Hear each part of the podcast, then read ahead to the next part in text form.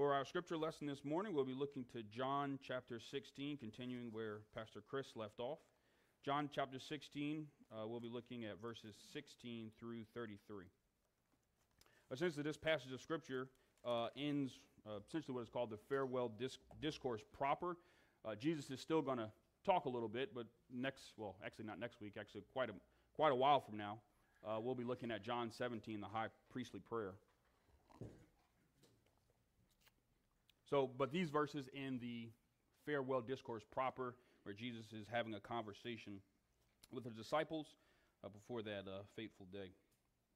So let's look to John chapter 16, started starting at verse 16, reading down to the end of the chapter, verse 33. A little while, and you will see me no longer, and again a little while, and you will see me. So some of his disciples said to one another, What is this that he says to us? A little while and you will not see me, and again a little while and you will see me, and because I am going to the Father. So they were saying, What does he mean by a little while?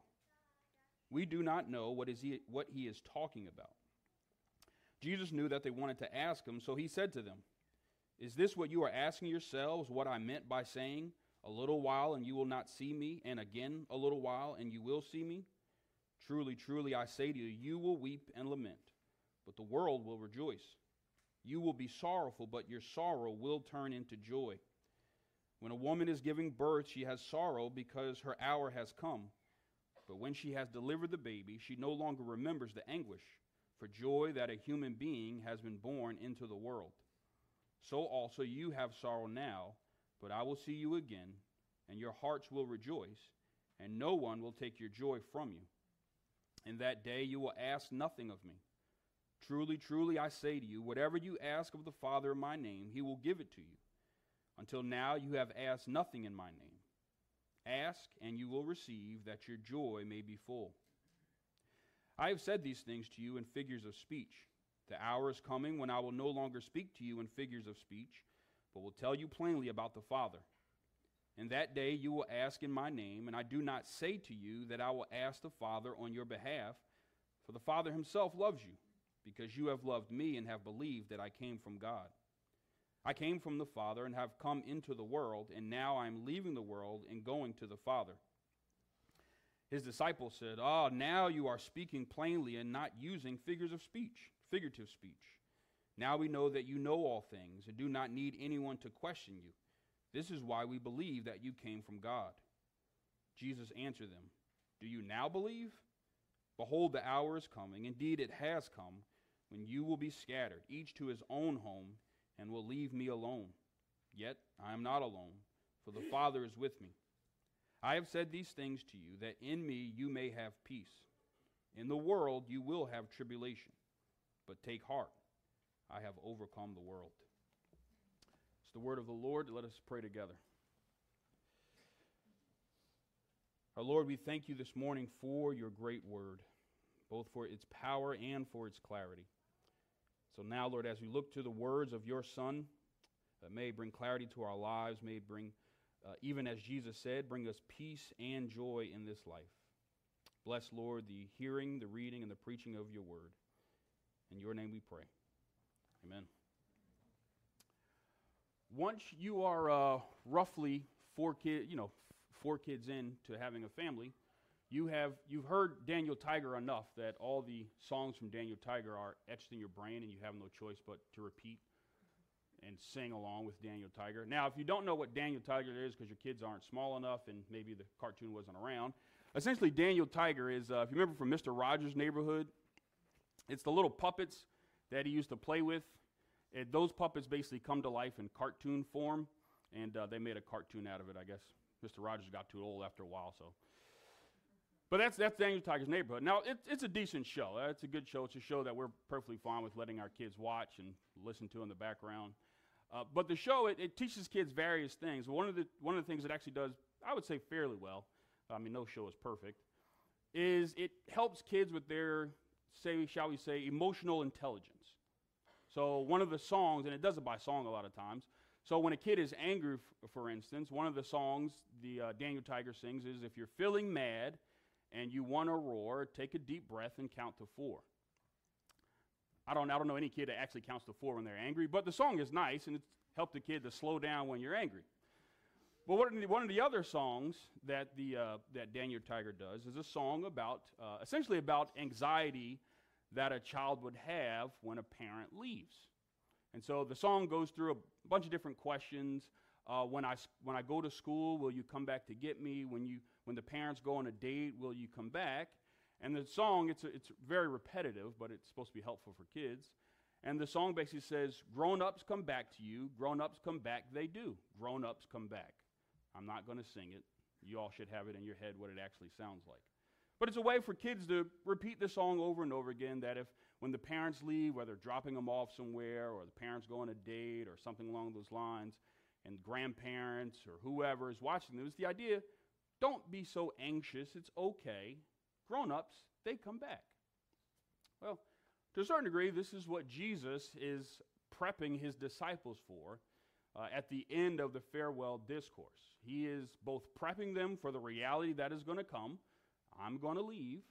Uh, but he's also pre- prepping them on how they can handle their, shall we say, emotional intelligence. The fact that he's going to leave, but Jesus indeed is going to come back. And so at some point during this meal, this is the conversation that Jesus has. Now, the disciples, they are kind of putting together both the immediate context of what Jesus just said a little while you won't see me, then a little while after that you will see me. They're putting the immediate context of the conversation, but they're also putting other things that Jesus has said at previous parts of the conversation of the evening because they add this point in verse 17 where it says, when Jesus says, I'm going to go back to the Father, and they're, they're bewildered. What does he mean by all this? What does Jesus mean by saying, in a little while, you won't see me, and then in a little while, you will see me?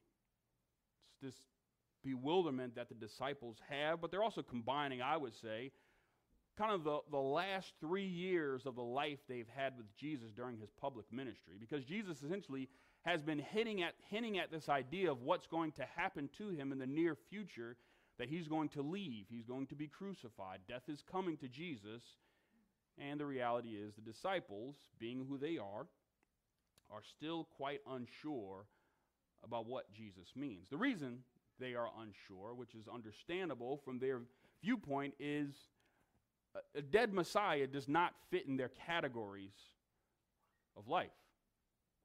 Death to Messiah is not supposed to happen, so Jesus is saying these things and they're unsure because Jesus is a good God, because he's gracious and merciful, he is going to lead them through and explain to them what does he mean by saying a little while, a little while, and a little while.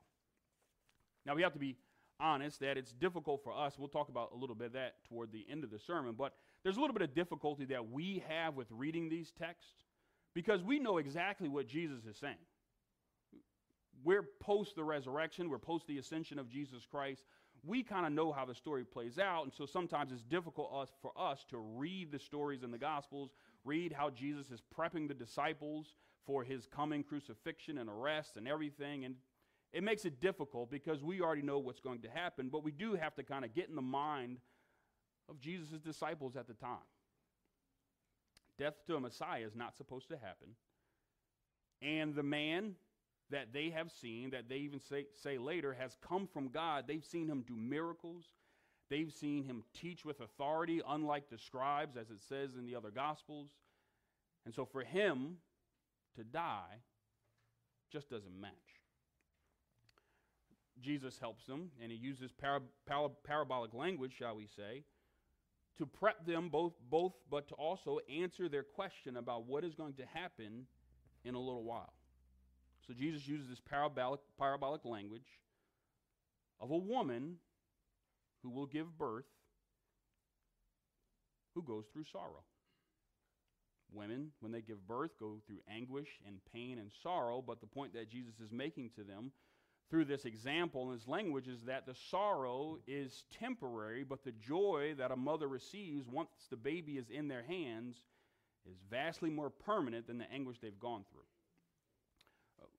joke may be that God makes babies cute so that women forget about all the pain they've gone through, and they do it multiple times.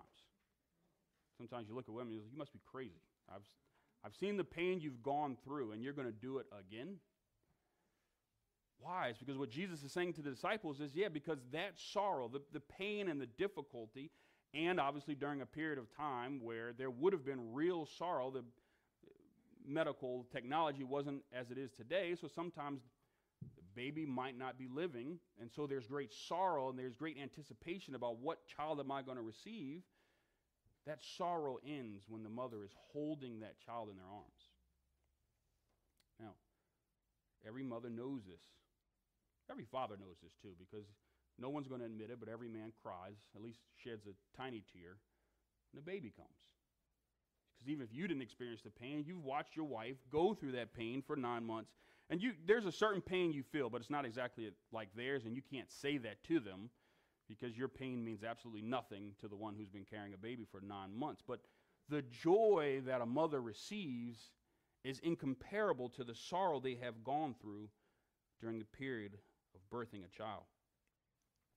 Jesus uses this example, but Jesus is actually pointing to something much more than just a simple example that a mother having a child, this, the pain and the sorrow and the anguish is vastly temporary. Jesus is actually pointing to him as the Messiah. The language of a mother giving birth is not only an example, but it's language that's used of the Messiah in the Old Testament prophets. Particularly here, I think Jesus is uh, speaking of Isaiah chapter 26, and I'm not going to read all of it, but it's roughly about 15 or 16 verses. The prophet Isaiah basically says that there's going to be a great change in emotion in God's people as they go from writhing in pain, the pain of the difficulty of being overrun by other nations. There's going to be a change in emotion as they go from being overrun by other nations to now having the joy of birth in their lives and in their hearts as the Messiah comes and provides salvation for his people. Jesus is using the example in a very pedantic way, but he's also pointing to something greater that the disciples, at the very least, should have known what Jesus was saying that the Messiah, the Messiah has come, and he will bring great salvation to you. And all the sorrow and the anguish and the pain, particularly as the people of Israel have experienced over decades and centuries long, when the Messiah comes, and he has, the salvation that he brings brings great joy. There's another short little change of language in verse 22 that I also think, think brings great joy to disciples if they heard it aright, but we hear it. Many times Jesus had said over the first couple verses in the verse we read, you will see me again. I'll leave, but you will see me again. You will see me again. And then in verse 22, he says, I will see you again. It's a slight change. It might not seem that great, but I think there's something there that Jesus is constantly talking to the disciples, and he says, You'll see me, you'll see me, I will see you again. The pronouns change because now Jesus knows the anguish that the disciples will be in from the time of Jesus' arrest and his crucifixion. They're not going to know what's going to happen. The one that they had followed for three years during public ministry, the one they thought that was the one to bring salvation to the people of Israel, they're going to be bewildered and confused. But Jesus says, I will come and find you and see you again. There's great joy to know that even when we are bewildered and confused, that Jesus comes and he looks for us in the midst of our difficulty. The only example I can really think of, but I think it's a good one at least, and uh, most of you guys know Pastor Donnie. Some of you came after, but that's fine. He was our pastor before Pastor Chris. He baptized our first three children, and Pastor Chris baptized Josie. But there was a line that Donnie said, and I still remember, and I'll probably remember for the rest of my life when he baptized our children, all of our kids were young. We became Presbyterians late, so they weren't all infants. Uh, Journey and Ian were already standing and walking around. But he said, These kids are not going to remember this day. They were all too young. I think Journey was only like four. They're never going to remember this day. They're not going to remember the water that hit them. But it's more important that God never forgets. That change of language to think that baptism is about what we remember and Donnie pointing, I remember this, Donnie pointing to reality, no, it's not about what they remember, it's that God never forgets the baptism he's done to your children. I think that's the example, the only example I can really think of that connects to what Jesus is doing here. He tells the disciples, You'll see me, you'll see me, but even more important, when I return, when I resurrect, I'll come find you and I will see you again. To know that Jesus finds his disciples as they are vastly confused about what would take place after the death of Jesus brings great joy to his people. As we continue, Jesus connects this great word of joy with prayer. At the very le- or the very least, the language of prayer. Verse 24, Jesus says, "Ask and you'll receive that your joy, your joy will be full." Jesus is using the language of prayer to talk about more than just prayer, even though we'll get into that a little bit. He's using the language of prayer to discuss the great relationship that the disciples and all of God's people, but the disciples will have with the triune God post the resurrection of Jesus Christ. Now, we do have to go over some difficulties before we get to the great joy that Jesus promises in prayer. Now, the first problem, Jesus says in verse 23, he says, In that day you will ask nothing of me. Plainly reading it, it sounds like the disciples are never going to either speak to Jesus again or ask Jesus anything, which then means he's not going to pray or that the disciples won't pray. But that's not what Jesus is actually stating. So we got to take care of the first problem. So Jesus is not saying the disciples will never pray to him or speak to him or ask anything of him. The point that Jesus is making is post the resurrection, when the Spirit comes and, as Jesus says, teaches them all things, the resurrection opens up the eyes of the disciples so they understand all the bewildering things that Jesus has said previously. It'll all finally make sense after the resurrection. And so, what Jesus is saying, he's not talking necessarily about prayer in verse 23. What he's really saying is, a time's going to come, this period when I will come again and see you. During this period of time, you won't have to ask me anything. All the confusing statements I have made to you, all these three years of public ministry, and you have been confused after the resurrection, it's like your eyes will be open. You won't have to ask me anything about what I meant all this time. Their eyes have been open. You can even think about like the when Jesus on the road to Damascus in Luke 24, it was after the resurrection and the breaking of bread, their eyes were open and their hearts were ready to receive all that God had for them. This is what Jesus is saying. So take care of problem number one. Jesus is not saying that the disciples should not or will not ever pray, but rather what he's saying is post the resurrection, you won't be confused anymore. The veil, even as Renee had kind of said, talked about earlier in Sunday school, the veil will be lifted from the disciples' eyes, and all that he had been going through will be clear to them. The second problem we have to kind of fix, not shall fix, but talk about is verse 26. Jesus says, In that day, meaning post the resurrection, you will ask in my name, and I do not say to you that I will ask the Father on your behalf. Now, we're all good Bible readers. So that means this sounds like a contradiction. Is Jesus saying he won't intercede for his people? No, that's not what he meant. It's clear from 1 John chapter 2 and other places, particularly in Paul and Romans, that Jesus is our great intercessor. He's the one who prays to the Father on our behalf. Even the Spirit almost takes all of our prayers like smoke and incense and brings it up to God. So we know that what Jesus is not saying is, I'm never going to intercede for you. This is it. Rather, what Jesus is saying is, you won't need for me to do it because you have a direct line to the Father because you are united with me. D.A. Carson, as he's commentating uh, on this passage, I think he makes a quick line, but it, it clears things up. He says these verses, the ones that are vastly confusing to us sometimes, these verses are not speaking about the mechanics of prayer. So Jesus is not giving the mechanics on prayer and saying, well, step one, step two, part A, part B. Rather, Jesus is using the prayer of language to say something greater to the disciples, particularly about the life that is to come to them after the resurrection. To wrap it all up, basically what Jesus is saying is that those who are, are united with him, those united with Christ, which are those who believe and love him, have access to God to ask him anything. This idea of whatever, asking him anything, it points towards God's benevolence and willingness to give his children all they need for both life and godliness. So Jesus is pointing to the great access we have in him to go in prayer, and both the ability to pray and the answer to the prayer that we ask of Him, it brings us great joy to know that we have a Father who hears us. Another way to put it, I know there's a story about John F. Kennedy, and probably other presidents probably did the same thing during these great meetings. Sometime his children would bust in the door and come in during these great meetings. You can think of other presidents or you think of kings. And the idea is this who really has access to bust into a great meeting of a king or, or, or of a president or any other, other governing official? The only ones who have access are the children. Meetings stop. Those with great power, too, particularly during times of monarchies, who could have someone's head chopped because you interrupted the great meeting of the king. The children have access.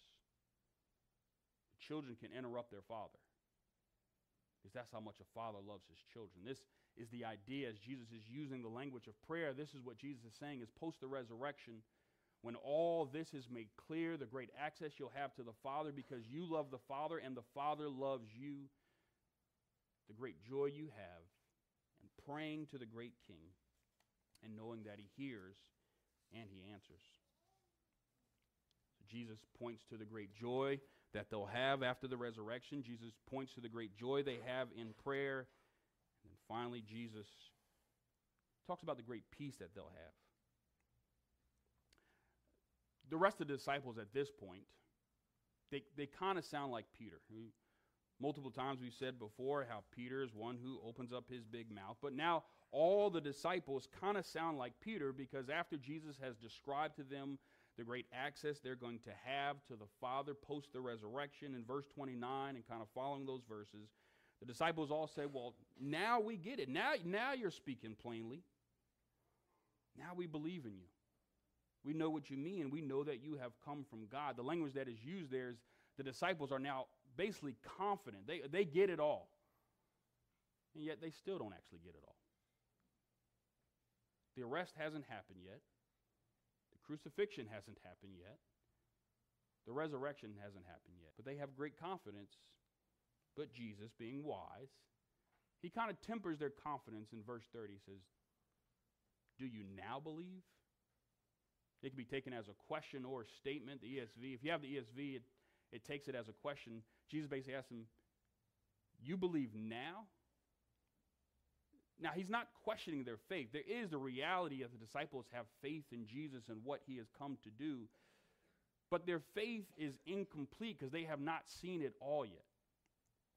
And so Jesus is not really questioning their faith and saying, You don't believe. Rather, what Jesus is saying is, If you think this is good, if you think what I have just said about your access you have with the Father is good, wait until all this is finished. The resurrection is going to, for lack of better words, it's going to blow your mind. Jesus tempers their overconfidence, shall we say. And he continues to tell them what is going to come. And they're going to continue to be bewildered by what is to come. Jesus tempers them by asking them, Do you really believe now? But then he also tells them the reality of what's going to happen He says tempered down because the time's going to come and is now is what Jesus said. Basically saying it's coming very soon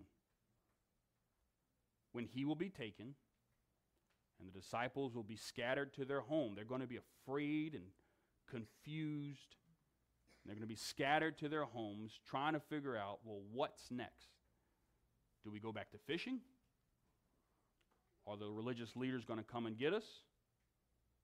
Do we just quit? Do we try to carry on in our own strength the work that Jesus has started? Jesus says, Don't be overconfident. You're going to be scattered. But he brings comfort to them. And the words of comfort that he gives to the disciples who are confused, bewildered, and will be scattered, he brings comfort to them with a word of peace. His word of peace is also a word of triumph. The end of our verses, verse 33, Jesus says, I've said these things, things to you, that in me you may have peace. In the world you will have tribulation, but take heart. I have overcome the world. It's ironic that Jesus ends his words before the high priestly prayer in John 17. He ends the, his words with a word of triumph, even though he knows for sure that his arrest and death is coming. And he says they will have peace. On the one hand, we know what peace is it's the lack of enmity between us and God, that Jesus, through his work and his resurrection, he closes the gap for us, and there's no longer, we're no longer enemies of God, but we're his children. That's one type of peace, and that's a true peace. But I think there's a different type of peace that that peace gives to us, even in the here and now. I think what Jesus is saying is this type of peace that you'll have in the midst of tribulation is the peace of having hope confidence and assurity in the face of difficulty, face of death that disciples will come against, the fear of death at times. This peace that Jesus gives to them this great hope and confidence in a world that's going to try to come against them as much as they can. And this peace is connected to the overcoming work of Christ. In other words, the disciples can be assured that Christ has overcome because of the resurrection that is coming. If Christ can overcome the grave, then there's, there's no worries for them to actually have. They'll face difficulties. But if their Lord can overcome death itself, everything else is small to the disciples. One commentary put it like this, and he makes a great note. He says, We know that there's a great change in the disciples as we go through the four Gospels and see the way they look scared, terrified, confused, particularly during their arrest and the crucifixion. They're running away from Jesus. Peter denies Jesus multiple times. When we see them in the Gospels, they don't look very good. But then when we see them in Acts, preaching with power, speaking to kings, proclaiming the gospel to thousands of people. We see the great confidence they have. We see the great peace that they have in the midst of the tribulation they will come against in the book of Acts. But there's a difference between the, the apostles from the four gospels to the peace and the confidence and the hope they have in the book of Acts. It's clear that the disciples have peace. It's clear also that they have great joy in the midst of difficulty in this world. To kind of close up and finish up the sermon, I, we have to be honest, as we kind of said before, or at least I'll be honest. There's great difficulty, particularly in reading these texts where Jesus is telling his disciples about the arrests and his death coming.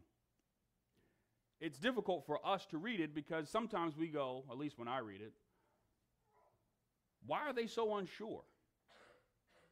And that's because of where we stand on the timeline of the death and resurrection of Jesus. We stand post the resurrection and ascension, and so we can't put ourselves, at least it's difficult sometimes, to put ourselves in the place of the disciples who are confused, who will be scattered, and who are unsure about all the things that Jesus has taught them. The best way I can put it, now I have to use a movie, so I apologize for those who don't like watch too many movies. But at, work, this is what we do during lunch break. We eat food and we talk about movies. And we actually talked about this one movie, and I said, I said, uh, that makes a lot of sense. I'm going to use that during a sermon. And everybody said, you got to be kidding me, right? I go, no, I'll use it. We'll see what happens. There's a movie uh, called The Book of Eli. Now, I'm going to tell you what the movie is. You had plenty of time to watch it, so I don't feel bad if I'm going to tell you the premise of the movie. But I think there, there, there's a point to be made in the movie. Essentially, the book of Eli is a, a, a movie that's in a, dis, a very much dystopian world. Even the grays in the movie just make you feel very depressed. And it's Denzel Washington, who essentially is an expert swordsman. And the whole premise of the movie, at least in a nutshell, is that Denzel Washington has to basically protect this sacred text. Now, it's kind of Bible ish because he quotes from it. It sounds very Old Testament prophet like, but it's not the Bible, but it's a sacred text that's Bible ish. And the whole point is he's an expert swordsman who has to protect to get this book to where it's supposed to go.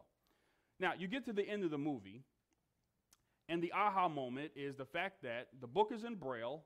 Denzel Washington has memorized basically the whole book because he's blind. So now the aha moment of the movie is completely over. So it's hard to actually go back and watch the Book of Eli anymore. It's a great movie, but really it's kind of it seems kind of boring because it's like, yeah, he's he's blind and killing everybody. It's, the aha moment is over, and so just the movie isn't as great the second time around. I think that's kind of where we stand when it comes to reading the gospel sometimes. Because we're past the aha moment. We're not in the midst of being unsure of what's going to happen to Jesus. What does he mean? Isn't even as we talked about in the beginning. What does he mean? A little while he's going to be taken away, and a little while he's going to come see us again, and so forth and so on. It's difficult for us to watch that movie again because of where we stand on the timeline of the resurrection. We already know what's happened, and we live in the present hope and reality that Christ has already come. But I do think there is something that clearly we can learn, even though it may be difficult. We are unlike the disciples. We are not awaiting the arrest and death of Jesus Christ. But we are awaiting his return. It's not a one to one connection between us and the disciples, but there is something there for us to learn. As the disciples are bewildered, waiting for the arrest, they don't know the arrest is coming, but they're waiting for what Jesus is talking about, essentially his arrest and his death and resurrection. We live in the midst of the world that has tribulation as we await the return of our Lord. And I think the point of what Jesus would be saying to us now, because even as Paul would say in Romans, this is for our benefit now. The scriptures are not just for the historical reality, though that is vastly important. It's for our benefit in the current present day, is that as we live in the midst of tribulation, we now can have joy and peace, one in a world that tries, at least attempts, to come against the gospel of Jesus Christ. But also, we can have joy and peace in the midst of a world that has, shall we say, common tribulation. As Jesus would say, the rain falls on the just and the unjust. But the way we wait for our Lord's return is different from the world. The world, because I think our ability to have joy and peace in the midst of tribulation can serve as a great apologetic to the surrounding world. As much as Peter would say, we're called to have a reason for the hope within us, to have answers for questions that others may have about the faith, and we're called to have it. Our lives themselves, the ability to have joy and peace in the midst of tribulation now, can serve as an apologetic to, to the surrounding world. Our world, at least our particular culture, is one that honestly lacks joy. We've talked about joy this morning. If you missed Renee's Sunday school, we don't record it, so you're just out of luck. the world around us, it's a joyless world. And the ironic thing is that it's a joyless world, and yet we're probably the most spoiled people in all of history. We're spoiled, but joyless. And not only do we live in the world in a culture that is joyless, and we try to work up joy and happiness by doing things for ourselves and the trinkets that come with this world, we're joyless, but we also don't have peace in this world once again, to live in a culture and a society where we have everything right in front of us. And yet we're full of anxiety, full of depression, always worried about what's coming ahead of us.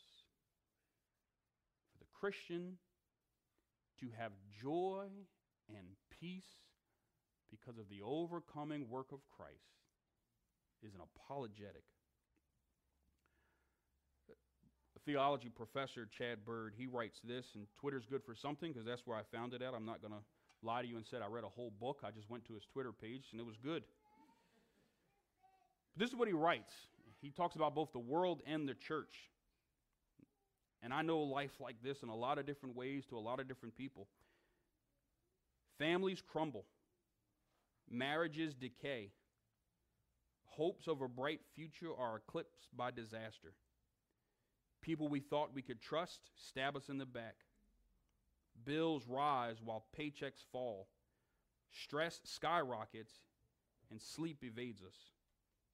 And for us, churches close, pastors weep in the dark, and our gasping faith struggles to survive. In a world like that, the world may need more is to look at the church of Jesus Christ. Because we're going through the same struggles they are. We're no better than the rest of the world. We have joy. We have peace. But we have it for a specific reason. We don't look to ourselves for our own joy and peace to bubble up from somewhere inside. We look to the overcoming work of Jesus Christ on the cross and even more when he got off the cross. So, to the world, this is our proclamation. And this is our own proclamation to ourselves as, world, as well. To the world that works hard to thwart the gospel, and to all that attempt to usurp the authority of Christ, Jesus says, I have overcome the world. To those who are burdened by the effects of sin in this world, oppressed, depressed, and held down, and who see no real hope in this life, Jesus says, I have overcome the world. Let's pray. Our Lord, we do thank you. We thank you that by your death and resurrection, you have overcome. And we, as your church, by the work you have done and the power of your Spirit, we are called more than overcomers and more than conquerors through you who love us. And so, Lord, help us by your Spirit. Help us, your church, to be a light in a dark world, to show off the hope and the joy and peace that the world does not know apart from you. We bless you, our great God. Amen.